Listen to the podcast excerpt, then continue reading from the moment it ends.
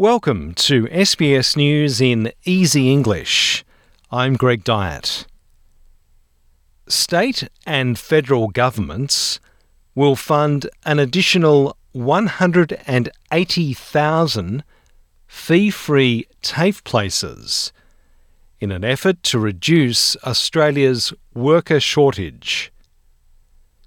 Prime Minister Anthony Albanese says it's a $1.1 billion package. In recognition of the urgent challenges facing our nation, we are taking action now with a billion dollar training blitz driven by public TAFE. We want to see more Australians gaining the skills they need to find good jobs in areas of national priority.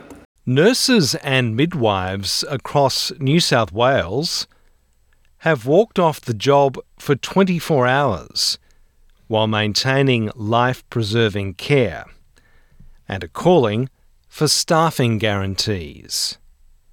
The New South Wales Nurses and Midwives Association wants one nurse for every four patients to ensure the system is not overstretched and patients receive the best care.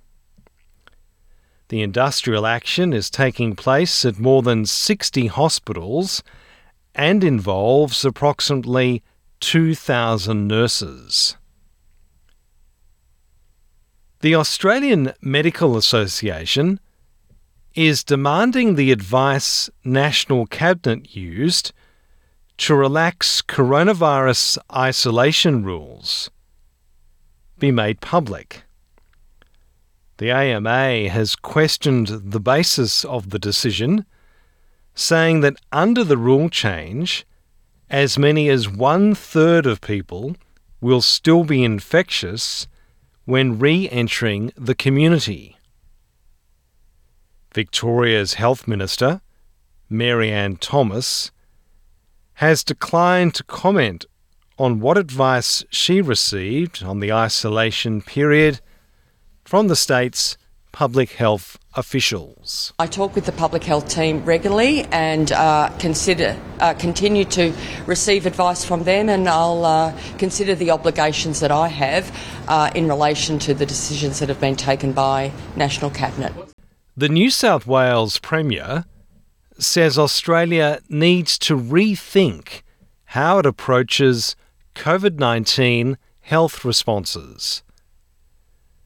Dominic Perrottet, believes there needs to be a shift towards a system where individual employees judge whether they are well enough to attend work. Mr. Perrottet says the nation needs to move away from reliance on public health orders. A Sydney court has heard former schoolteacher Chris Dawson has been threatened constantly since being in jail for the murder of his wife. The 74 year old has been in custody since Tuesday when he was found guilty of the murder of Lynette Dawson in January of 1982. His lawyer has told a Sydney court that Dawson has been subjected to constant threats, including against his life, by a large number of people. Justice Ian Harrison has agreed to recommend appropriate steps be taken to protect Dawson. He will be sentenced in November. An independent review has found that harassment sexualised harm and bullying are rife in the Australian music industry. The Raising Their Voices report finds more than half those working in the music trade have experienced sexual harassment or harm at work. 55% of respondents say they have been subjected to sexual harassment and harm, including 72% of women and 32% of men.